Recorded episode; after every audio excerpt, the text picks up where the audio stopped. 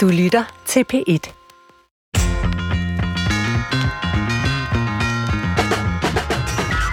En rask person er et menneske, der endnu ikke er undersøgt godt nok. Sådan lyder en klassisk lægevidighed. Og selvom den nok baserer sig på en overdrivelse, så vil der i menneskers krop og sind stort set altid være forandringer og problematikker, der kan tolkes som udtryk for sygdom. Skader lægevidenskaben mere end den gavner ved at satse på tidlig opsporing, tidlig diagnostik og tidlig behandling? Er vi snart alle patienter? Ja, måske. Men omvendt vil de fleste af os nok gerne behandles for noget, før det udvikler sig til farligere tilstande og sygdomme. I dag vil vi fokusere på de dilemmafyldte spørgsmål om både overdiagnostik og overbehandling. Velkommen til Brinkmanns Brix. Til retlægger Christoffer Heide Højer, du ser jo ekstremt øh, rask og frisk og rørig ud, men øh, går du ikke til læge en gang imellem, og, og hvor, hvorfor gør du så det? Jamen, jeg er jo... Det er et sølle ydre, eller indre. Nej, jeg, har, jeg går til lægen for at få svar. Og øh, jeg vil gerne dele det mest frustrerende forløb, jeg har været i, hvor jeg synes, jeg havde meget ondt i ryggen, og det har sådan nogle kontormus, som også jo ofte. Og jeg, for en gang skyld, føler jeg, at de tager det seriøst, og jeg bliver scannet og alt muligt, mm. og der kommer bare ikke rigtig noget ud af det. Så til sidst så en eller anden dag ringer lægen og siger, der er ikke noget i vejen med din ryg. Måske du er lidt stresset. Og det synes jeg jo var enormt utilfredsstillende, for jeg havde virkelig sat næsten op efter, at det var lige præcis den der øvelse, du skulle lave, sådan så du aldrig har ondt i ryggen mere, eller hvad ved jeg, et eller andet. Et eller andet mekanisk, der lige kunne fikses. Ja. Ja. Og, øh, ja, og det, det synes jeg er utilfredsstillende, at lægen ikke bare kan, Det var dårligt. kan ordne mig. Ja. Øhm, men hvilket hold er du på, Svend? Er den her, er du mere til, at man måske selv finder ud af det, eller man ikke skal gå og håbe eller tro på, at lægen kan for meget? Altså, vi havde på et tidspunkt en øh, familielæge, øh, da vi flyttede til den by, vi bor i nu. Så det er nogle år siden, og, og han er gået på pension for længe siden. Han sagde hver gang, vi kom, enten med os selv, øh, min kone og jeg, eller vores, med vores børn, så var hans standardsvar, det er en naturlig menneskelig variation, det der. Og Ja. så blev vi sendt hjem med forestillingen om, nå okay, det er så bare noget, der hører til at være menneske. Det var uanset om det var udslæt, eller hovedpine, eller migræn, hvad pokker det var. Øh, og det er måske lige lovlig meget over i den ene ende. Øh, han praktiserede virkelig det, som man kalder watchful waiting på engelsk. Altså sådan en, øh, ikke fordi han var ligeglad jo, altså han, han så os, han øh, talte med os, han fulgte os, men han gjorde ikke noget. Øh, og, og, og, så det er en ekstrem, og, og det, den er måske også for ekstrem til de fleste smag. Jeg kunne egentlig godt lide ham, det må jeg indrømme. Det kunne jeg godt forestille mig, Ja. at du vil være glad for ham. Men selvfølgelig er der også en risiko ved den øh, tilgang, kunne jeg forestille mig. Øh, og, og, og der er så en anden ekstrem, som måske er mere fremherskende nu, hvor man ligesom slår ned på alt så tidligt som muligt, med det her rationale i baghovedet, før det bliver værre, så er det Mm. godt at sætte ind nu. Men kan man sætte ind for tidligt? Det er jo sådan set det, der er spørgsmålet. Ja, og det skal vi finde ud af i dag. Men ifølge sådan statistikker, så er du jo en... Vil du passe ind i det, der hedder sådan en midaldrende mand, der sjældent kommer til lægen? Stemmer Ja. ja. det overens med virkeligheden? Det, det gør det faktisk. Og det er ikke noget, jeg er stolt over, må jeg sige. Øh, nu lagde du for med en personlig bekendelse, så kan jeg gøre det samme. Altså, jeg har løbende, hvad jeg tror er hjerteflimmer. Har haft det hele mit liv. Det kommer cirka en gang om måneden, øh, hvor hjertet pludselig bare hammer løs. Ja. Øh, og det er ikke, når jeg laver sport eller noget. Det kan lige så vel være, når jeg sidder i sofaen. Det går over efter 30 sekunder. Jeg begynder lige at hoste lidt. Og øh, efter jeg fortalte det, jeg har aldrig tænkt over det. Jeg tænkte, mm, sådan er det at være menneske. Har alle ikke det? Øh, for jeg har altid haft det. Og så da jeg fortalte det til mine børn for øh, et par år siden, så sagde de, hvad? Det kan du ikke gå rundt med. Du skal da til læge. Og så lovede jeg dem, det skulle jeg nok, men har ikke fået det gjort. Men det er faktisk et nytårsforsæt, fordi nu er det jo ikke, fordi jeg sidder her i radioen og siger, at man bare skal ignorere den slags. Det, det kan jo være alvorligt, så jeg, jeg vil faktisk gerne lige have kigget på det. Nu er jeg blevet 47 år øh, lille juleaften, så nu er det på tide. Måske du er lidt stresset. Nej, for det, her, det har faktisk ikke noget med det at gøre. Det var bare det, jeg prøvede bare at være læge, jo. Ja, men det, det kommer sådan fuldstændig tilfældigt, altså. Nå. Nå, men nu, nu sidder jeg jo med ekspertise her, som Det kan være, vi får spørge dem om lidt. Ja. Men hvad, hvad mener du ellers, vi skal med læger og medicinens verden? Fordi det er, jo, det, er jo, det er jo fantastisk, alt hvad vi kan få at vide, og alt det, vi kan få svar på, og alt det, vi kan blive helbredt for. Og er det bare det, der er opgaven? De skal helbrede os? Jeg kan huske, da, vi, øh, da jeg læste psykologi på universitetet, øh, der fik vi at vide, og det er selvfølgelig også noget, psykologer godt kan lide at sige, fordi det fremhæver måske psykologiens område, men at jeg tror, det blev nævnt, at undersøgelser dengang viste, det er jo mange år siden, men at op mod halvdelen af dem, der sidder i den praktiserende læges venteværelse, de har faktisk ikke brug for en læge, om jeg så må sige, fordi de ikke fejler noget øh, somatisk. Øh, de er ensomme, de er fortvivlede, de sover dårligt, de har et eller andet socialt problem, og så ved de ikke, hvor de ellers skal gå hen. Øh, det sted, man kan gå hen i vores samfund, hvis ikke det er til præsten i kirken, øh, så er det til, til lægen. Det er ikke sikkert, det er det rigtige tal, men jeg tror, at der er noget om, altså at det lige er halvdelen øh, af dem, der sidder der, der, der har det sådan. Men, men jeg tror, der er noget om, at især den praktiserende læge, som jo er den, der møder øh, patienten ligesom ved den første kontakt, når der er en eller anden øh, form for ubehag, en klage, noget man er bekymret for. Øh, altså, der kommer jo alt muligt ind der, som måske ikke alt sammen øh, er øh, sygeligt.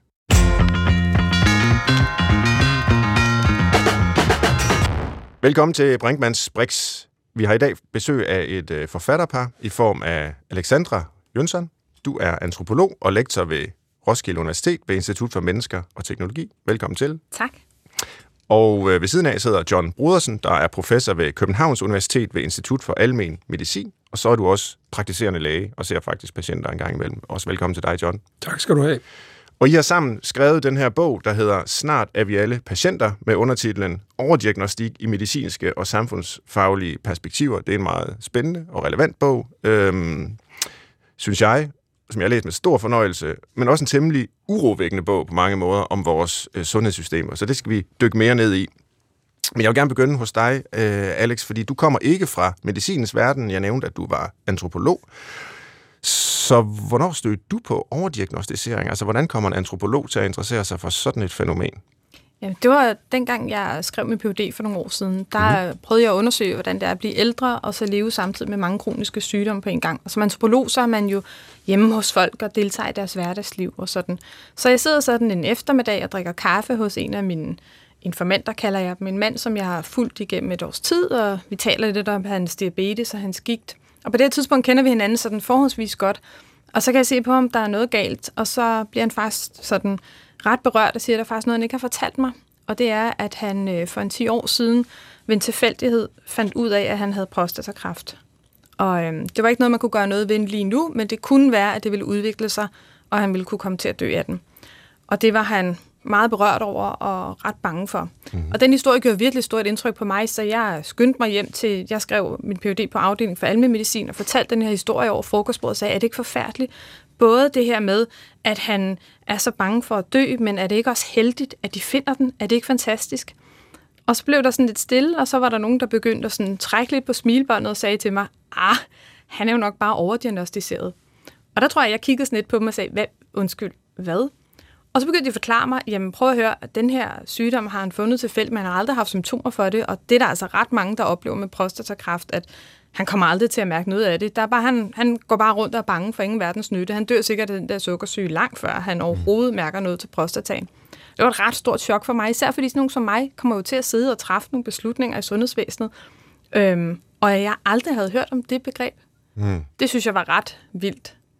Og så øh, begyndte jeg at undersøge det sådan lidt mere. Jeg begyndte at samarbejde med nogle af lægerne, og så gik det pludselig op for mig, hvor sindssygt det er, at det ikke kun er godt at få en diagnose. For mm. det troede jeg da. Jeg tænkte også sådan, ej, nu kommer der et nyt screeningsprogram, fantastisk. Nu kan vi virkelig gøre noget ved uligheden i sundheden.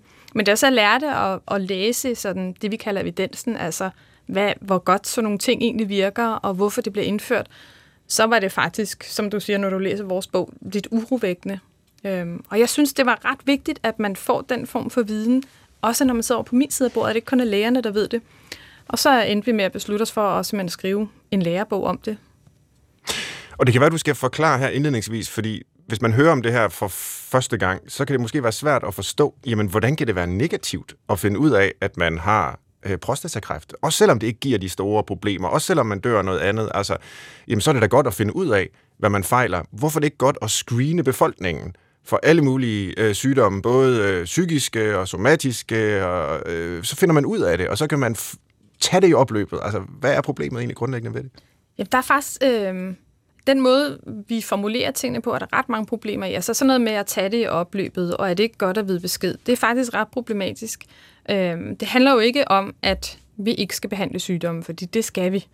Men når det viser sig, at der er nogle af de her diagnoser, som vi aldrig nogensinde kommer til at opleve symptomer fra, og aldrig nogensinde kommer til at dø af, så er der egentlig ikke rigtig nogen grund til, at vi får dem. Og så siger du, nå ja, men er det ikke ligegyldigt, så, så ved man det, fordi så kan vi jo holde øje med det. Men jeg kan jo så se på min forskning, at det betyder sindssygt meget i folks liv. Mm. Og nogle gange er det faktisk svært at være opmærksom på os selv. Vi har sådan et klassisk eksempel fra et interviewstudie, en af vores studerende lavede, hvor hun talte med mænd, der havde fået sådan en falsk positiv på, også på noget øh, kraft. Øhm, falsk positiv, det betyder, at... Det betyder, at de først har fået at vide, at der er måske noget, så de får at vide ja. bagefter, nej, der var ikke noget. Og det er egentlig ikke overdiagnostik, men bare for at sige noget om, hvordan det betyder, så sagde de selv, at det har jeg slet ikke tænkt over. Og så spørger hende her, den studerende, så, jamen, hvad, hvad så, da du fik, fandt ud af, at der ikke var noget alligevel? Så sagde han, jamen, så gik jeg hjem, og så åbnede jeg en flaske champagne med min kone. Og for mig er det jo interessant, at man på den ene side siger, at jeg var slet ikke bekymret, men på den anden side, så er det noget, der giver anledning til at fejre. Og når jeg så taler med de her mennesker om, hvad det vil sige at have en diagnose, så er vi jo grundlæggende egentlig alle sammen lidt bange for at dø. Og der er ikke nogen af os, der vil være syge. Øhm, så det betyder altså noget, og det betyder noget negativt. Mm. Og så er der den her forestilling om, at jamen, hvis vi ved besked, så kan vi gøre noget ved det. Og det er jo det frygteligt, at selvom at medicinen er så fantastisk og kan helbrede og gøre så mange ting, så er der altså også ret mange ting, som man ikke kan gøre noget ved, og som man bare dør af, og som bare må gå sin gang. Det, mm. det synes jeg er skræmmende, og det synes de mennesker, der får diagnoserne, selvfølgelig også er, når man får at vide, at du har noget.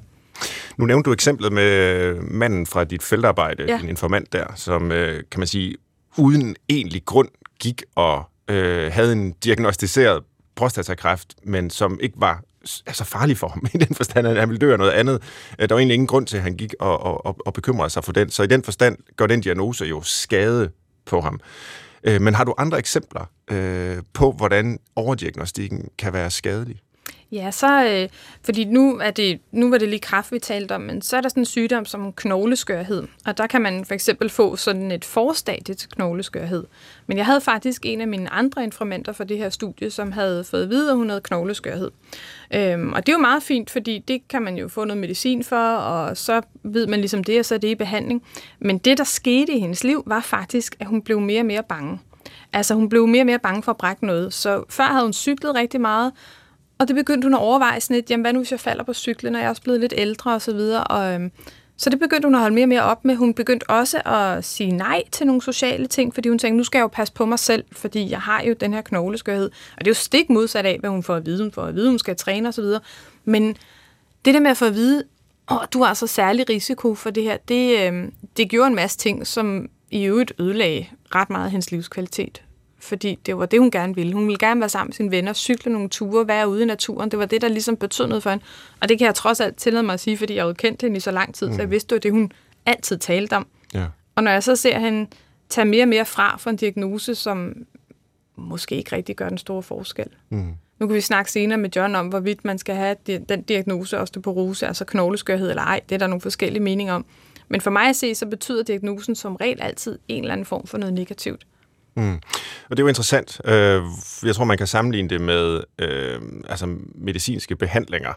Øh, altså, vi kan jo selvfølgelig også tale om overbehandling her, men overdiagnostik er jo ligesom skridtet før. Øh, der er selvfølgelig en forbindelse mellem dem, men ligesom alle behandlingsformer, al medicin, har både forhåbentlig, da, hvis det er testet, og, øh, og der er evidens for det, så har det nogle gavnlige effekter, men det har jo også bivirkninger. Og så vil vi jo gerne sikre os, at det gavnlige øh, overstiger bivirkningerne. Ikke? Øh, måske kunne man på samme måde tale om, om, om diagnostikken i det lys. Altså at det at få en, en diagnose, en, en kræftdiagnose, en øh, knogleskørhed, eller i psykiatrien, eller hvad det nu er, øh, det har nogle effekter, men det har også nogle bivirkninger øh, for ens øh, måde at opfatte sig selv på og være i verden på. Og, og der skal vi jo gerne sikre os igen, at virkningerne er større end bivirkningerne. Ja, og det er sådan noget, som vi skal sikre os på et lidt mere strukturelt plan, for man kan jo ikke sige til den enkelte, nå jo, men du har fået en diagnose som der, altså for eksempel den med prostatakræft, får man jo at vide, jamen du er i sådan noget watchful waiting, det sker der nok ikke så meget ved. Men når man først har sagt det til et menneske, så er det, den, den viden kan man jo ikke komme af med igen. Så vi skal stille os selv spørgsmålet, om det er vigtigt at stille alle de diagnoser, altså ligesom bremse det, før folk får diagnoserne. Mm det er nok der, det store ansvar ligger på sundhedsvæsenet i virkeligheden. Og hvor stort er problemet egentlig? Det kan også være, at John kan svare på det om lidt, men, øh, men, men nu nævner du de her forskellige eksempler, og det er jo så også den antropologiske arbejdsmåde. Det er ligesom kvalitativt at få beskrevet i dybden, hvordan det er for øh, mennesker at, at, at være overdiagnostiseret, hvis vi skal sige det på den måde. Men hvor mange af de diagnoser, der er stillet, det varierer jo så selvfølgelig givetvis rigtig meget for forskellige tilstande, men hvor mange af de diagnoser vil I mene med jeres definitioner, der er øh, unødige, der er overdiagnostiseret? Altså, jeg tror, jeg vil lade John om lidt svare, Ja. øh, svare på den med kraft, men jeg kunne godt tænke mig at sige, hvis vi bare kigger på, der er det norske studie, som vi har med i bogen, det er ret sjovt. Der er en, der har undersøgt øh, for en befolkningsundersøgelse, jamen hvis vi nu kigger på alt det, vi kalder risikofaktorer for hjertekarsygdom, altså forhøjet blodtryk og forhøjet kolesteroler, alle sådan nogle ting, som måske kan være en risiko for, at man får for eksempel en blodprop eller noget andet. Øhm, hvis man kigger på det på den her norske befolkning fra 20 år op, så er der kun 4%, som ikke har en risikodiagnose. Det vil sige, at der er kun 4% raske. Og det, der er interessant ved det, det er for det første, at så er det her studie lavet i en af verdens længst levende befolkninger. Og så kan man jo spørge sig selv, jamen, så er det jo mere normalen. Altså, hvad er så ideen overhovedet med at tale om, at der er nogen, der er syge, hvis vi alle sammen er det? Så skal vi jo begynde at snakke noget mere om, hvad er så normalt? Og så er det også sjovt det her med at studiet fra 2009, fordi der er grænseværdierne sat bestemt. Og det var også noget, som er ja, igen antropologisk interessant, at grænseværdierne bliver ikke nødvendigvis sat, fordi medicinen viser noget nyt. Det er lige så meget politisk. Så, og du kan have forhøjet blodtryk i USA, men ikke have det i Danmark. Mm. Fordi det er, det er noget, der bliver politisk fastsat. Ja. Og hvis de her grænseværdier, hvis vi laver studiet igen med de nye grænseværdier, så kan det meget vel vise sig, at der faktisk slet ikke er nogen raske tilbage i befolkningen. Så problemet er kæmpe stort. Men hvad nu hvis, altså jeg køber jo fuldstændig, øh, kan man sige, den skepsis overfor, det kan jo ikke passe, at der ikke er nogen i befolkningen, der er raske. Men, men samtidig, fordi det jeg ved mest om, det er jo så inden for det psykiatriske, hvor der er forskellige psykologiske problematikker, der bliver diagnostiseret, og så tager jeg rundt og holder foredrag og siger til folk, så så mange øh, procent af befolkningen vil med de gældende skalaer og test lige nu have de her lidelser. Og så er der nogen, der siger, ja, men det er nok så bare fordi, at, hvad ved jeg, øh, 25 procent af befolkningen har en psykisk sygdom. Kunne man ikke også bare sige, nu spiller jeg jo selvfølgelig djævelens advokat, Alex, er over for dig og dit synspunkt, men kunne man ikke bare sige, jamen så er der nok bare kun 4% af befolkningen, der er raske? Jo, det kunne man sagtens og så sige, "Nå, så er det, jo, det er jo bare sådan, det er at være menneske, apropos din læge. Ja. Øhm, men jeg synes jo ikke, det er det, der er grundpræmissen i at være menneske. Så synes jeg, når jeg kigger på det sådan samfundsfagligt, at så, så bliver samfundet på en eller anden måde alt for fokuseret på det her med at være sygdom, øh, og, og, og, og vi så hele tiden skal gøre noget ved sygdom, og vi glemmer måske det der med at leve et helt almindeligt liv. Og så bliver jeg også nødt til lidt at trække øh, kvindekortet, fordi rigtig mange af de der grænseværdier er jo også sat ud fra øh, studier med mænd. Og så er der også det der med alderen, at, at det er ligesom om, at hvis vi skal kigge på, hvem der er raske og så videre, øh, gør det så noget? Jamen måske gør det noget, hvis vi siger, at et ret, altså at det menneske, der det skal definere, hvordan man er, når man er rask, det er en hvid 25-årig mand. Altså, I'm sorry to say, men, men det bliver vi jo også nødt til at forholde os lidt til. Mm. At, at det er jo ikke sådan, resten af befolkningen ser ud. Så vi kan ikke bare sætte og så sige, det er sådan her, det skal være. Nej. Forløbig tak, øh, Alex. Øh, Vi vender selvfølgelig tilbage til dig og dine antropologiske perspektiver lige om lidt, men vi skal have lægen øh, involveret i samtalen, John Brodersen. Øhm, og jeg har som sagt skrevet den her lærebog sammen om, øh, om overdiagnostik i medicinske og samfundsfaglige perspektiver. Og, og lige om lidt, så skal du få lov at fortælle om alt det, der er evidens for, ikke evidens for, hele videnskaben bag, kan man sige. Ja. Men først kunne jeg tænke mig at få dine ord som øh, praktiserende læge. Ja. Christoffer og jeg indledte jo lidt, øh, Ja. og jeg havde mine lægemandsbetragtninger om, hvad det vil sige at være læge og gå til læge og sådan Ja. noget. Hvad vil du selv sige, din opgave er som læge, når der træder en patient ind? Jamen, hvis Altså- jeg skal tage udgangspunkt i Christoffers og, og, og dine to historier, så har jeg jo mødt to meget forskellige læger. Ja. Øh, Christoffers læge øh, øh, udførte eller henviste Christoffer til en scanning, og din læge øh, så tingene an. øhm, om øh, man skal begge dele som læge, men man skal jo vide, hvornår man skal gøre det ene, og hvornår man skal gøre det andet. Øhm, så noget af det vigtigste som praktiserende læge, det er at møde patienten, hvor patienten er, og forstå patienten, og forstå patientens sygehistorie. Mm. Forstå hele patientens liv, det vi kalder patientcentreret. Øhm, der er også nogen, der kalder det et holistisk syn. Men vi ved fra forskning, at hvis vi har et godt, en god sygehistorie, et godt narrativ, så kan vi faktisk rigtig meget som praktiserende læger. Så kan vi rigtig meget forstå det. Og du nævnte øh, i din indledning også, at øh, halvdelen af dem, der kommer i almen praksis, ikke fejler noget somatisk. Øh, jeg tror, det tal er for lavt. Okay. Vi er højere oppe. Mm. Øhm, livet er fuld af lidelse, livet er fuld af skavanker, øh, livet er fuld af symptomer, øh, og det er jo de mennesker, vi møder. Og det, som forskningen også tyder på, det er, at tærsklen for at gå til praktiserende læge er faldende. Og det vil sige, at folk går til lægen mere og mere med mindre og mindre skavanker og lettere og lettere symptomer, mildere symptomer. Mm. Og det er øh, i, min, i min lægefaglighed et problem, fordi øh, det er de ressourcestærke, der primært kommer, øh, og det vil sige, at øh, det øger den sociale ulighed sundhed. Øhm, og så bliver det ofte de veluddannede og velargumenterede, der får Christoffers scanning. Øhm, og hvis jeg skal til udgangspunkt i Christoffers sygehistorie, som vi jo ikke hørte helt, så er der ikke noget, der tyder på, at han skulle have haft den scanning. Hvis han har et, et helt øh, godartet hold i ryggen, og smerterne sidder i ryggen, så ved vi, det går over af sig selv, og så går vi tilbage til din gamle familielæge. Det er inden for den normale variation. Og det at være tobenet gør, at i løbet af et år, så har 9 ud af 10 ondt i ryggen. Øhm, og det skal vi ikke scanne os øh, til. Øh, det vi også ved ud fra evidens er, at scanninger giver ikke os nogen øh, gode forklaringer på det. Øh, og øh, derimod så øh, vil 30 procent af sådan nogle scanninger øh, indeholde det, man kalder et bifund eller et tilfældigt fund. Mm. Og tilfældigt fund er ubehageligt for en læge, fordi så fanger bordet, og så skal jeg begynde at overveje, skal jeg nu lade Christoffer være, eller skal jeg faktisk begynde at undersøge ham. Fordi sådan en bifund, hvis jeg skal til at undersøge det, så kan det være, at jeg skal i gang sætte nogle undersøgelser, som ikke er ufarlige for Christoffer. Altså det kunne være, hvis øh, man på Christoffers øh, rygscanning så et eller andet, der ikke så normalt ud, men som i øvrigt ikke havde så meget med, med ryggen Som ikke har noget med ryggen at gøre. Ja, det var ikke jeg kan nævne det eksempel, at vi ser en stigende forekomst af nyrekræft i alle lande, som har CT-scanninger. Mm. Øh, dødeligheden er uændret. Og en af hypoteserne er, at øh, grunden er scanningerne, at vi finder en masse dimser og dutter på folks nyrer, og så begynder vi at bioptere det, altså tage en vævsprøve, og så begynder vi at fjerne nyrerne, og så finder vi, at de har kraft i nyren, men det er en overdiagnostik. Ja. Og du spurgte før, nu, spurgte, nu svarede Alex på det her med risiko for hjertekarsygdomme. Ja. Hvis vi skal tage kraft, så er skønnet og vi har kun et land, der indtil videre har undersøgt det godt, så er skønnet, at hver femte kraftdiagnose er overdiagnostik.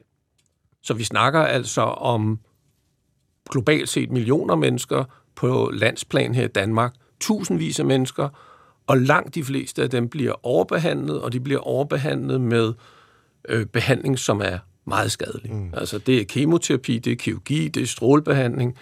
Det er altså ikke... Øh, det er ikke sådan noget, øh, det er ikke sådan en lille bitte behandling, som ikke betyder noget. De mennesker kan få senfølger, de kan få svære skader, ikke kun på sjælen, men også på kroppen. Mm. Ja, og det er selvfølgelig der, at der er et virkelig vigtigt argument for at være opmærksom på risikoen for overdiagnostisering. Ikke? Altså det handler selvfølgelig om at påføre øh, patienterne unødig øh, bekymring, angst, men jo også decideret altså, øh, lidelse, kropslig. Øh, mange af de her behandlinger, de, de, de, de tager jo på kroppen. Men det er, det er så også, oven i det, som jeg forstår jeres argument, jo en, en diskussion, I gerne vil have om, altså hvad er den bedst mulige brug af de ressourcer, vi har? Fordi vi ja, har fordi hvis vi, hvis, fordi hvis vi begynder, hvis vi, hvis vi fortsætter, som vi gør nu, ja. hvis vi fortsætter med bare at skrue op og op og op og bruge flere og flere blodprøver på raske mennesker og flere og flere scanninger på folk, som ikke har nogen alvorlig lidelse, så finder vi flere. Så din vidighed, som for udspringer fra et absurd teaterstykke, der hedder tri- Medicinsk Triumf, et fransk øh, teaterstykke, ja. hvor det er, en, det, er en, det er en replik, som Dr. Dr. Knox han kommer med.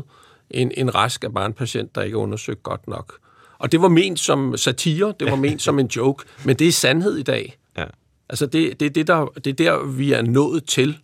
Og, og hvis vi, apropos det overophedede sundhedsvæsen, hvis vi skulle gøre os selv en tjeneste, så skulle vi øh, øh, gribe ind og få sundhedsvæsenet til at lade være med at lave alle de kunder til sig selv. Mm. Fordi vi producerer patienter i sundhedsvæsenet, og det vil være den, en af de lavest, mest lavt hængende frugter for at og, og, og, og sætte presset ned på sundhedsvæsenet. Og bruge ressourcerne på dem, der er alvorligt syge, og det vil også hjælpe på den sociale ulighed i, i sundhed. Så, så det er det overordnede budskab her. Ja.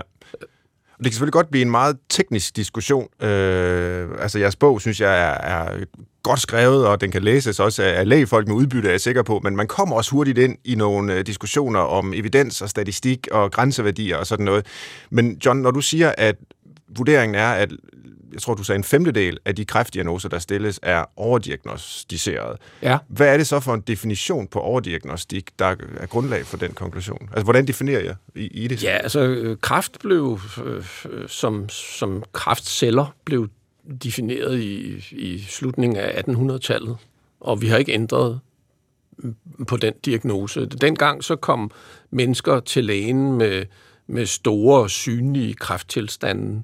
Øh, kvinder kom med sådan nogle store sår på deres bryster, og, og, og så, øh, da mikroskopet blev opfundet, så begyndte man at tage vævsprøver og putte ind i mikroskopet, og så kunne man se, at de her celler havde en bestemt form for, for øh, vævsændringer. Mm. Og, og den, den øh, læring, der er på de fire medicinske fakulteter i, i Danmark og rundt omkring i verden, det er sådan set det, den patologi, vi lærer, det er jo sådan set den samme. Problemet er, at der er sket rigtig meget siden slutningen af, af 1800-tallet. Og det, der er pointen her, er, at en overdiagnose er ikke en fejldiagnose.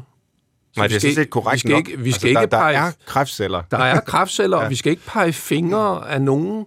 Så det, Alex sagde før, øh, er jeg meget enig i. Vi skal til at være tilbageholdende med at stille diagnoserne, fordi når vi har diagnosen, så kan jeg som læge ikke skelne mellem den korrekt diagnostiserede og den overdiagnostiserede. Fordi det kan kun prognosen. Og jeg ved jo ikke, når en mand bliver diagnostiseret med prostatakræft, eller en kvinde bliver diagnostiseret med brystkræft, så ved jeg jo ikke, om hun om 10, 20, 30 år får symptomer fra det og dør af det. Jeg kan sige noget om sandsynlighederne for det, men jeg kan ikke sige noget absolut. Mm.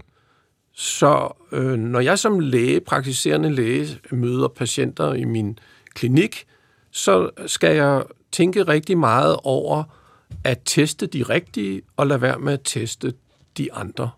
Og det handler, hvis man skal sådan gøre det lidt sort-hvidt, så handler det om, at de raske, de skal ikke undersøges, og de syge, de skal undersøges. Og det er sandsynligheder. Der er en masse gråzoner derimellem.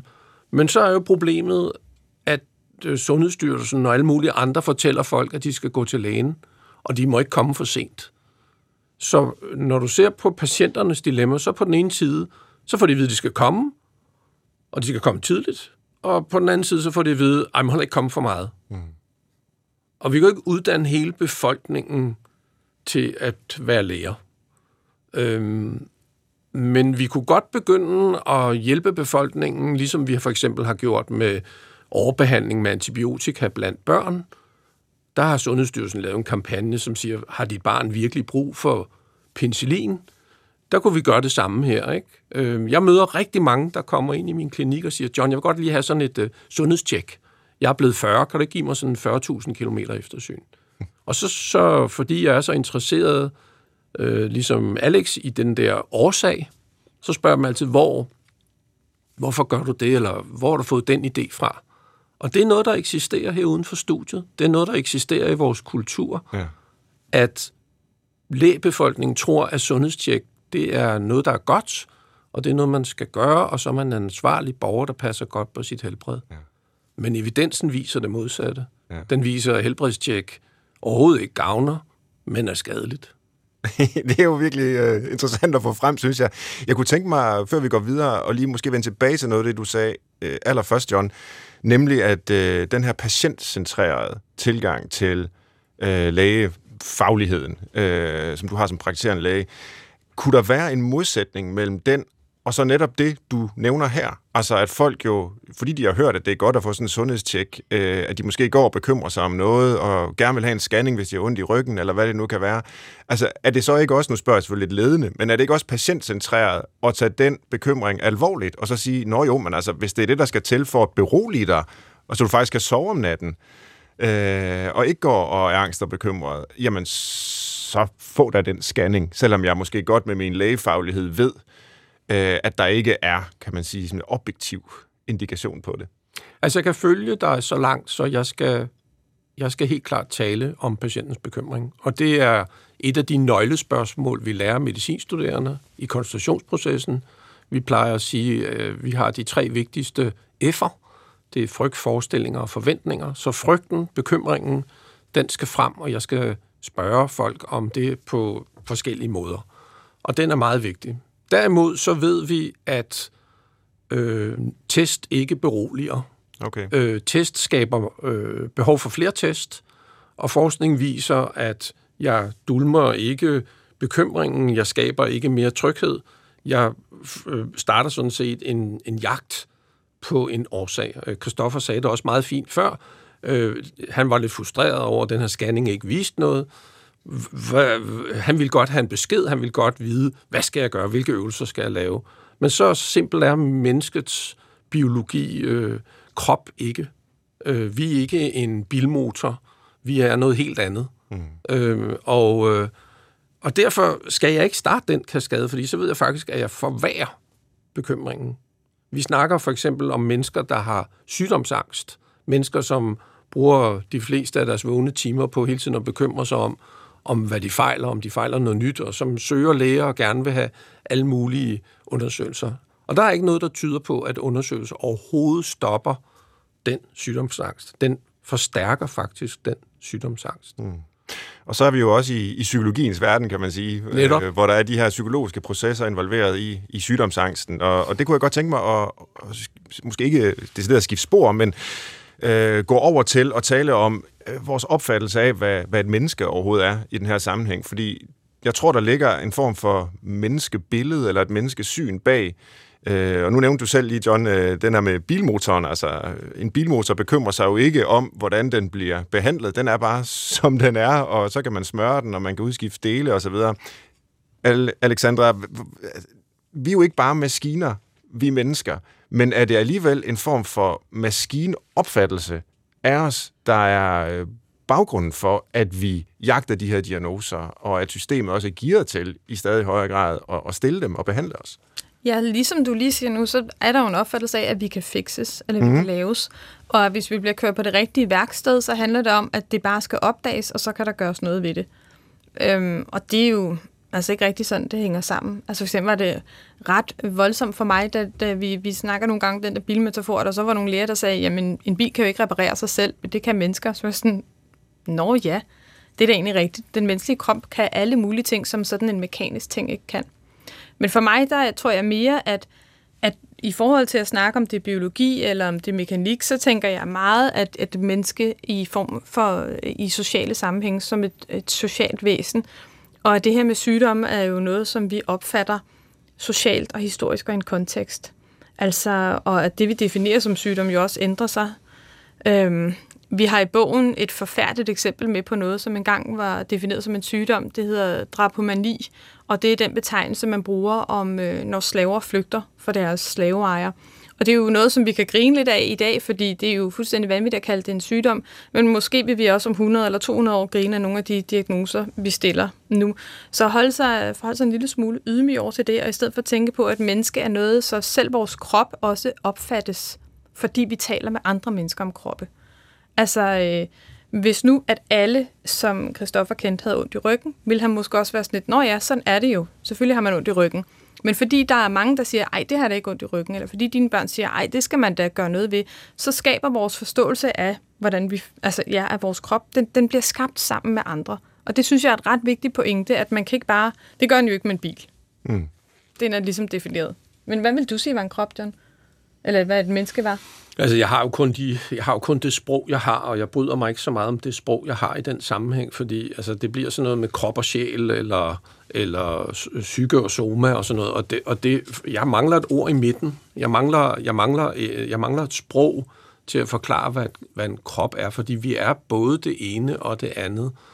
Og vi er jo også på nogle områder en bilmotor. Øh, altså, når, når gamle mennesker får svær slidgigt i hoften, så kan vi jo skifte øh, en del af ledet eller hele ledet. Og det er jo sådan en fejlapparatsmodel, eller fejlfindingsmodel, eller bilmotormodel. Men vi kan jo ikke skifte sjælen, eller tankerne, eller, eller meget andet. Og så har vi en masse afvielser i vores krop. som vi selv reparerer. Øh, og hvis øh, jeg må tillade mig at tage udgangspunkt i din, din hjertebanken, du har en gang om måneden i 30 sekunder, Svend, så er jeg faktisk i gang med et forskningsprojekt om det. Nå. Fordi man har, nu bliver jeg interesseret. man, har kigget, man har kigget på det, der kaldes højrisikogrupper, altså mennesker, som har meget, meget høj risiko for at få det, man kalder apopleksi, eller stroke, eller, eller øh, et slagtilfælde. Det hedder noget forskelligt på dansk. Øhm, så har man puttet sådan nogle sensorer på dem, og monitoreret deres hjerterytme, og nogle har man fulgt i to år kontinuert. Og øh, vi kan se, at de finder tre gange så meget øh, af sådan noget, det man kalder atrieflimmer, øh, sådan noget, hvor, hvor hjertets forkammer står og, og slår uregelmæssigt.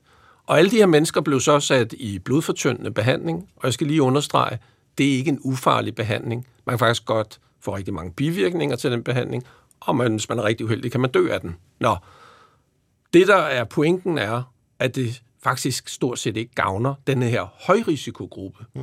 Men man finder meget mere atrieflimmer. Og så vil jeg i en teoretisk sammenhæng, jeg har ikke empirisk belæg for at sige det, der findes ingen undersøgelser på din målgruppe, Svend, hm. men så vil jeg sige, du er et lavrisikoindivid. Og det vil sige, du vil ikke få nogen gavn af en behandling, men jeg kan give dig et label, jeg kan give dig en diagnose, og så kan du gå og bekymre dig over den. Mm. Og hvis du så begynder at motionere mindre, eller cykle mindre, eller gøre et eller andet, som er uhensigtsmæssigt for dit hjerte, så er egentlig skadet dig yderligere.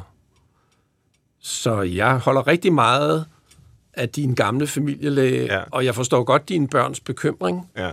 fordi de holder rigtig meget af dig og elsker dig og vil gerne, der er det bedste, men det bedste er måske ikke at gå til lægen. Det er, det er noteret. tak for den uh, gratis konsultation. Øhm, ja, nu bliver jeg jo sådan helt optaget af min egen, uh, min egen historie her, så nu, nu skal jeg lige videre. Men uh, uh, jo, jeg, for at vende tilbage til den her idé om, at, uh, at vi er uh, maskiner, uh, som måske ligger i lægevidenskaben, og som måske er kommet ud i samfundet. Altså, der er jo den der gamle græske uh, myte om Theseus skib, som i virkeligheden kan sejle evigt, fordi efterhånden som øh, plankerne bliver slidt, så skifter de dem bare ud. Når sejlet er mørnet, jamen så syr de et nyt sejl og sætter på. Øh, efter en årrække, så er der ikke øh, et eneste molekyle tilbage fra det oprindelige skib, men, men skibet sejler endnu. Og, og, og jeg tror, det er lidt det, der også lå i Lise Nørgaards øh, fortælling om den her bil. Ikke? Altså, hvis vi bare kan ligesom blive ved med at reparere, blive ved med at skifte ud, øh, så kan vi ligesom få den her forestilling om, ja, i princippet det evige liv, Ja, og det er jo, og det, det, det, det er jo selvfølgelig på alle måder en det er jo, og utopi, det er jo, ikke? Og det er jo noget af den drivkraft, der ligger i det, det. her dødsangst. Præcis. Og øh, jeg kommer til at tænke på en, på en anden ting, vi refererer til i bogen, hvor jeg var med til at skrive en artikel om det her naturlige henfald af muskelmasse, ja. som vi har med alderen. Øh, det er også blevet til en diagnose. Og det, man jo kan sige i, i parodien, bliver jo så, at livet bliver en diagnose. Ikke? Mm. Fordi øh, det er en seksuel overførbar sygdom, Øh, den har 100% øh, dødelighed, og den eneste, der fik det evige liv, han er født af en jomfru. Ikke? Altså, det, det bliver jo en joke. Ja. Øh, og på den måde kan vi jo ikke tænke om, om menneskekroppen. Øh, Men har I bud på nogle mere adekvate opfattelser af mennesket og vores krop? Altså, som i højere grad tager højde for det faktum, det jo er, at jamen, vi kan ikke leve evigt. Øh, organerne vil på et tidspunkt sætte ud. Der er nedgangsperioder, og det er ikke det samme som at vi så lider en masse sygdomme lige pludselig. Det er bare en naturlig proces øh, for en krop, vi gennemgår. Altså, hvordan kan vi komme til at tale om det på en rigtigere måde? Er der, er, Alexandra, er der kulturer rundt omkring i verden, som har et, hvad kan man kalde, det er jo altså lidt farligt, men altså mere naturligt forhold til den slags? Mm, det er jeg ret sikker på, der er, men måske behøver jeg faktisk ikke at kigge så langt væk. Jeg sidder og tænker lidt på, at øh, igen, når jeg har forsket med, med ældre mennesker, der har mange sygdomme, så er det ligesom om, at de, øh, de kan liste alle mulige skavanker op. Jeg kan huske, at jeg kom hjem til en, øh, og hun, jeg spurgte sådan, hvordan det gik, og så sagde hun, jamen, og hvad for nogle sygdomme hun havde. Så jamen, udover den der meget voldsomme slidgik, og hun var benamputeret på begge ben, og hun havde sådan en sygdom, som gjorde, at hun havde meget høj risiko for blodpropper, så synes hun, hun havde det skønt. det var øhm, og så sagde jeg, jamen, hvad med alle de der ting? Fordi jeg var jo på det tidspunkt en ung kvinde i 30'erne, der tænkte, åh nej, var det forfærdeligt. Og så sådan, ja, men det er jo, sådan er det jo at blive gammel. Så, har, så kommer der jo nogle ting til. Og jeg synes faktisk, det er ret beroligende at tale med nogle af de der ældre mennesker, som er sådan, Nå ja, sådan er kroppen en gang med. Nu har jeg ikke hørt det der Lise Nørgaard, men rigtig mange af de mennesker, jeg taler med, de ældre, som er sådan måske plus 80, er ikke så opsøgende på, at nu skal vi bare finde flere sygdomme og sådan. De synes, mange af dem, at de har egentlig haft et dejligt liv, og det er okay af kroppen, sådan, så kan man ikke helt så meget mere, men man orker det måske ikke mere. og Måske så synes man også, det er sådan lidt fjollet, alt det også i 40'erne render rundt og bruger vores tid på. Hvorfor kunne vi ikke bare slappe lidt af? Det synes jeg egentlig, vi faktisk godt kunne lytte lidt til, fordi mange af dem, der virkelig er drevet, nu kigger jeg over på dig, John, for jeg, nu møder du måske nogle patienter i din praksis også, men, men i min forskning, dem jeg taler med, som er rigtig bange for at dø, det er sådan os, der på en eller anden måde forventes at have længere tid tilbage og leve i os. Men der er en der er et forventningspres, der stiger, og vi ser øh, en større og større forståelse af, at når jeg er 47 eller 53 eller 65, så skal min krop stadigvæk fungere, som jeg var 23. Og det gør den ikke.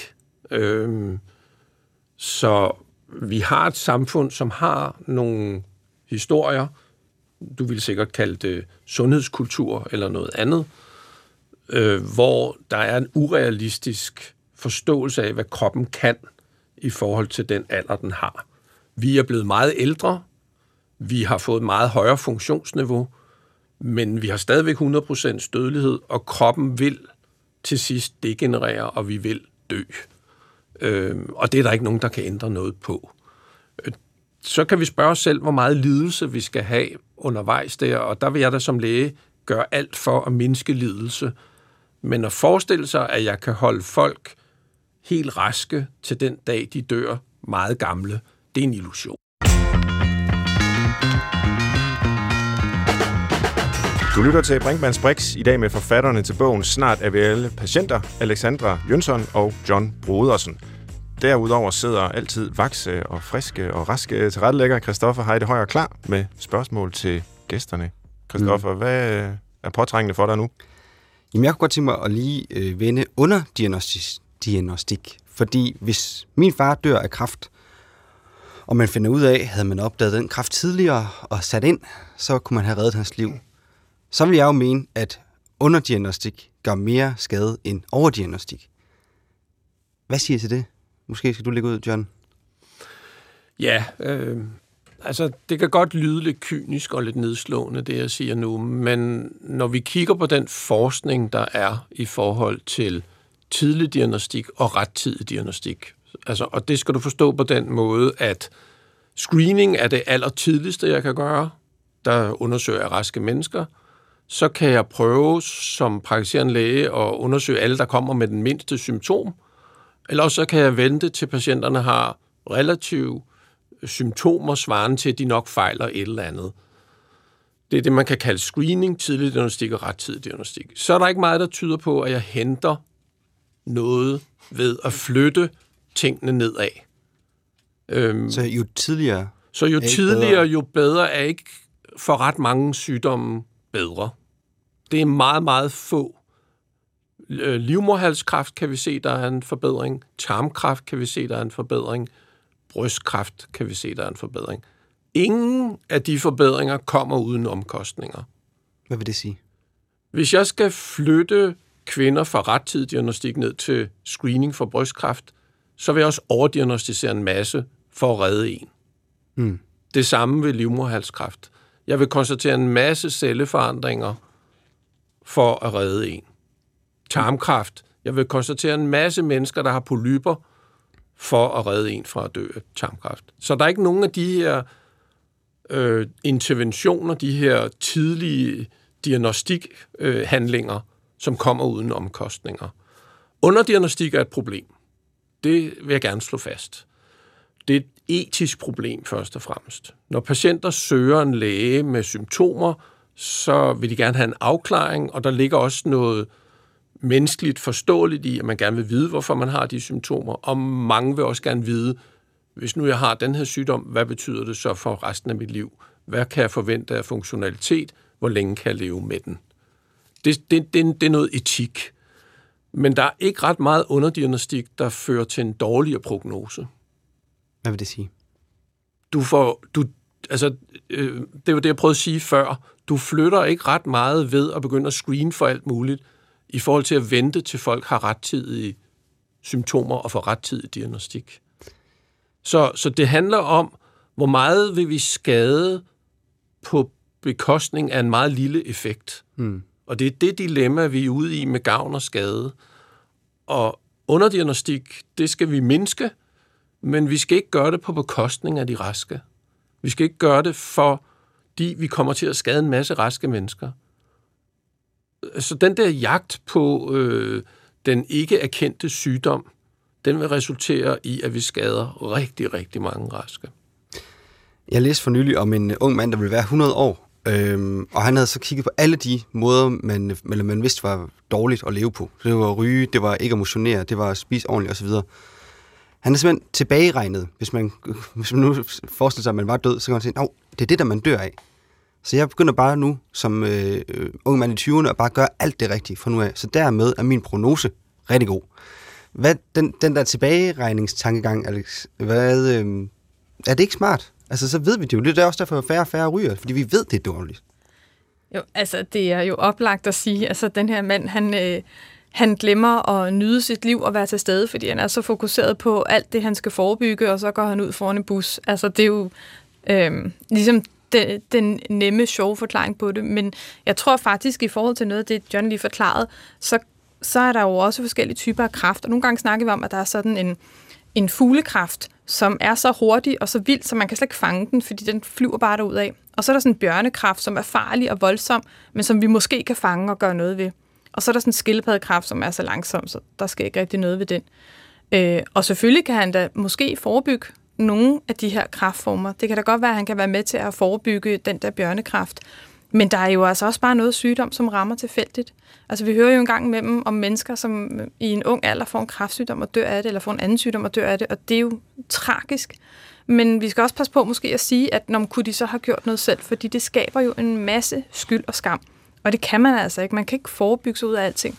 Men hele vores tænkning er begyndt at centrere sig omkring det. Mm. Og det, øh, det synes jeg er problematisk, især fordi, at, at det kan bare gøre, at vi glemmer, hvad det egentlig er, der betyder noget for os selv. Altså, vi har en gammel antropolog, der hedder øh, Arthur Kleinman, som hvis mantra ligesom var øh, at sige på engelsk, what really matters, altså hvad er det egentlig, der betyder noget for den enkelte. Og det kommer man ikke frem til, hvis hele ens liv er fokuseret på, at jeg skal undgå sygdom. Så kan man så sige, jamen så er det jo det, der betyder noget for mig. Men det er jo ikke en værdi i sig selv. Problemet er bare, at sådan en ung mand fremstår jo på en måde næsten også fornuftig, ikke? Altså, fordi det er jo farligt, så hvor er det godt, at han, han gør noget for sig selv, fordi han kan jo bidrage til samfundet så i rigtig mange år. Det synes jeg er en rigtig farlig tankegang at komme ind i. Plus, at man måske skal besøge nogle 100 år og tænke, hvad har han virkelig lyst til at blive 100? Men, men Christoffer, hvis jeg skal tage det sådan ud fra sådan et, øh, det vi kalder statistisk perspektiv, så det han, den kortslutning, han gør, det han tager nogle gennemsnitsberegninger på tusindvis af mennesker, og så overfører han det statistisk til sig selv. Men den statistiske usikkerhed på det enkelte individ er kæmpe, kæmpe stor. Og det bedste studie, jeg kan referere til, det er, at vi ved, at rygning nedsætter en levetid mellem 9 og 11 år i gennemsnit. Men der blev lavet et studie, hvor man fulgte en, en, en, nogle lægestuderende i England, til de alle sammen var døde. Og øh, dem, der røg, de døde lidt før dem, der ikke røg. Men der var jo nogle af dem, der blev 103, også af rygerne. Så hans baglandsberegning er fyldt med statistisk usikkerhed, som gør, at han måske aldrig nogensinde vil få glæde af det, fordi han får måske en tilfældig, forfærdelig sygdom, når han er 47, og dør, når han er 56 alligevel. Så jeg tror ikke, at man skal bruge statistikken på den måde. Jeg gør det i hvert fald ikke som praktiserende læge. Jeg kunne tænke mig at slutte af øh, med et spørgsmål, fordi vi nærmer os så småt øh, slutningen på programmet her, øh, der handler om, hvordan vi kan ændre opfattelsen af de her ting, så vi undgår overdiagnostik og overbehandling i videst mulig omfang. Vi kommer nok aldrig helt af med det, men, men måske får det mindsket. Og det er måske i første grad, ja, det er jo måske både befolkningen som helhed, der skal ligesom opdrages i en rigtigere måde at opfatte de her ting på, men det er selvfølgelig også øh, lægerne. Øhm, hvordan tror I, vi kan ændre på det her? Altså, jeg ser for mig, at der er ligesom to måder at argumentere på. Den ene, det er den naturvidenskabelige. Der er øh, evidens for, at nogle af de her screeningsprogrammer finder alt for mange og sætter alt mulig unødig behandling i gang. Og, altså, der er ligesom den naturvidenskabelige statistiske vej med, med noget evidens, der skal kommunikeres om. Øh, men, men der er jo også den som de blødere øh, human- og samfundsvidenskabelige, hvor det handler om kultur og menneskeopfattelser, som vi også lige øh, rundede her.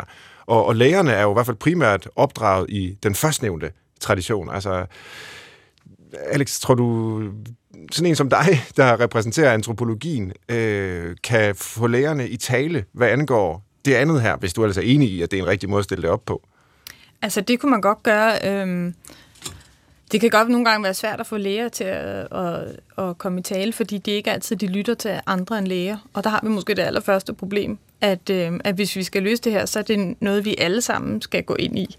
Øh, og, og det betyder, at der skal alle dem, der advokerer for mere, mere, mere, de skal prøve at lytte til noget af forskningen, og så måske være lidt mere kritisk. Man behøver jo ikke være enig med John og jeg. Vi fremlægger sådan set bare noget viden, og så kan man tage stilling til det. Men jeg kunne godt tænke mig, hvis vi på en eller anden måde sammen med, med lægerne og alle sammen slår sammen om at tale om noget andet end hele tiden, hvordan man har det, og sygdom og sundhed. Mm. Altså, hvor ville det være rart at tale om noget kunst eller kultur eller venskaber eller et eller andet andet. Men det er ligesom om, at hele samfundets superværdien, det er og bliver sundhed. Og før i tiden, så var sundhed jo, når der ikke var sygdom til stede. Men i dag er sundhed lige så meget det her med at, at tage kosttilskud og forebygge osv. Så, videre. så det fylder så meget i et liv, så meget, så jeg synes, det er skadeligt. Og så synes jeg, du har ret i, at vi måske skal kigge rundt andre steder, for eksempel ved hjælp af antropologien, og se, hvordan kan man ellers leve sit liv. Men også bare øh, slå sammen, altså få, øh, få nogle af dem, der træffer beslutningerne til at lytte lidt efter. Problemet er bare, at vi har en super dårlig sag. Fordi man kan jo ikke komme ud og så sige som politiker, vi har besluttet, at vi vil gerne afskaffe det her screeningsprogram, fordi det skader flere. Mm. Fordi det lyder jo i de fleste menneskers ører som noget forfærdeligt, at så betyder det jo bare, at der er flere mennesker, der vil dø. Så vi er simpelthen nødt til at ændre samtalen, som du siger. Ja. Og hver gang man siger det vedrørende screeningsprogrammer, hvis politikerne gik ud og sagde det, og der er sikkert også lyttere, som øh, hører det her, som vil sige, jamen jeg er den, der blev reddet af, at jeg blev screenet. Der blev faktisk opdaget, og jeg blev øh, behandlet, og jeg lever endnu. Så hvis det screeningsprogram var blevet screenlagt, så havde jeg ikke siddet og kunne øh, høre på det her. John, er det ikke en legitim indvending? Det er en legitim indvending, men ligesom vi har snakket om, at vi ikke kan pinpointe eller pege på den, der er overdiagnostiseret, så kan vi heller ikke pege på den ene, der har fået gavn af screeningsprogrammet, for mm. det er også en anonym vinder. Øh, hvis jeg skal tage et eksempel, så skal du diagnostisere 50 kvinder med brystkræft, før en af dem gavnes. Men de 49 andre, de vil jo juble. De vil jo tro på, at de også har vundet. Mm. Det har de bare ikke. Fordi de vil være blevet hjulpet af den traditionelle behandling alligevel. Så hvis, du, hvis vi skal snakke om, hvad vi skal gøre, så skal vi samarbejde. Så skal samfundsvidenskaben og medicinen, vi skal samarbejde. Og så skal vi have trukket det her op på et meget større strukturelt plan – det, man kan se danske patienter og de lægevidenskabelige selskaber gør i øjeblikket, det er, at de prøver at indføre den her velklogt-kampagne, hvor læger og patienter skal sidde og tale om det her. Men hvis man læser vores bog, så kan man se, at det her konsultationsrum, som lægen og patienten sidder i, det er fuld af en masse andre aktører og fuld af en masse mere magt. Så det her, det skal foregå blandt politikerne, det her, det skal foregå i de diverse styrelser, og derfor er det vigtigt, at samfundsvidenskaben er med, fordi de djøffere, der sidder der, de skal jo kende til det her. De skal forstå det her. Og så tror jeg, vi skal begynde at snakke om ressourceanvendelse og bæredygtighed, fordi det her det er ikke bæredygtigt. Øh, sundhedsvæsenet producerer rigtig, rigtig meget CO2, og primært kommer vores CO2 fra den kliniske aktivitet, altså ikke øh, fra den elpære, der sidder i bygningen, eller hvordan vi varmer den op. Så det er, hvad de sundhedsprofessionelle, hvordan de agerer. Så vi bliver simpelthen nødt til, ligesom med klimadebatten, så bliver vi nødt til at begynde at snakke om nogle andre historier, og så skal man også tænke på, hvordan man kan hjælpe politisk strukturelt de sundhedsprofessionelle i at gøre mindre. Så det bliver en legitim historie at sige, nej, Christoffer, du skal ikke have den scanning. Så ved du det, Kristoffer, og nu har I i hvert fald øh, slået et slag for jeres øh, synspunkter her. Vi mangler lige det aller sidste element i programmet, som er vores liste. I dag mm, er oplægget tre grunde til at ønske sig at få alle de diagnoser, man overhovedet kan komme i tanke om. Hvad er det positive ved det, øh, Alex og John? I kan jo bare øh, skyde ind, og så skriver jeg ned. Jamen, jeg tænker, hvis nu man går rundt og sådan synes, at øh, man mangler noget at bekymre sig om. Altså, det Ja. går simpelthen bare lidt for godt. Hvis man mangler Øh, bekymringer. Ja. Øh, og måske jeg ved ikke, hvor god... udbredt et problem det er. Ja. Men det kan da være, at man tænker, hmm, alle de andre har sådan nogle gode sygehistorier. Jeg vil også gerne komme op med en. Så kan man jo begynde at lade sig undersøge i Ja. øh, begge ender af kroppen. Og så skal der nok komme et eller andet frem. Yes. Altså, vi ser jo, at diagnoser har det, man kalder sekundære gevinster. Så man, øh, man kan jo øh, øh, tilrane sig øh, til en masse ressourcer ved at få de rigtige diagnoser. Øhm, og det ser vi jo inden for alle mulige områder. Øhm, så det her, det er jo, der er store sekundære gevinster ved at få de rigtige diagnoser. Ja, den er også på listen. Og min, øh, mit bud vil være, at øh, hvis man i det hele taget mangler noget at snakke om, øh, fordi folk elsker at snakke om deres sygdomme, det har vi også gjort lidt i dag, Christoffer og jeg i hvert fald, øh, så, så gælder det bare om at, at få nogle diagnoser. Og det er selvfølgelig med et glimt i øjet, at vi siger det her. Det er jo ikke, fordi vi vil negligere på nogen måde, at folk øh, har sygdomme og har det svært med det, men udsendelsen har jo altså handlet om risikoen ved overdiagnostik og overbehandling. Tusind tak til gæsterne i dag. Øh, antropolog, lektor ved Roskilde Universitet, Institut for Mennesker og Teknologi, Alexandra Jønsson. Tak fordi du kom, Alex. Og en lige så stor tak til professor ved Københavns Universitet, Institut for Almen Medicin, John Brodersen. Og I har sammen skrevet den her bog, Snart er vi alle patienter, som dannede grundlag for vores samtale i dag. Brinkmanns Brix er tilbage om en uge. Tilrettelægger Christoffer Heide Højer og jeg. Verdens Svend Brinkmann siger tak for nu. Jeg håber, vi høres ved.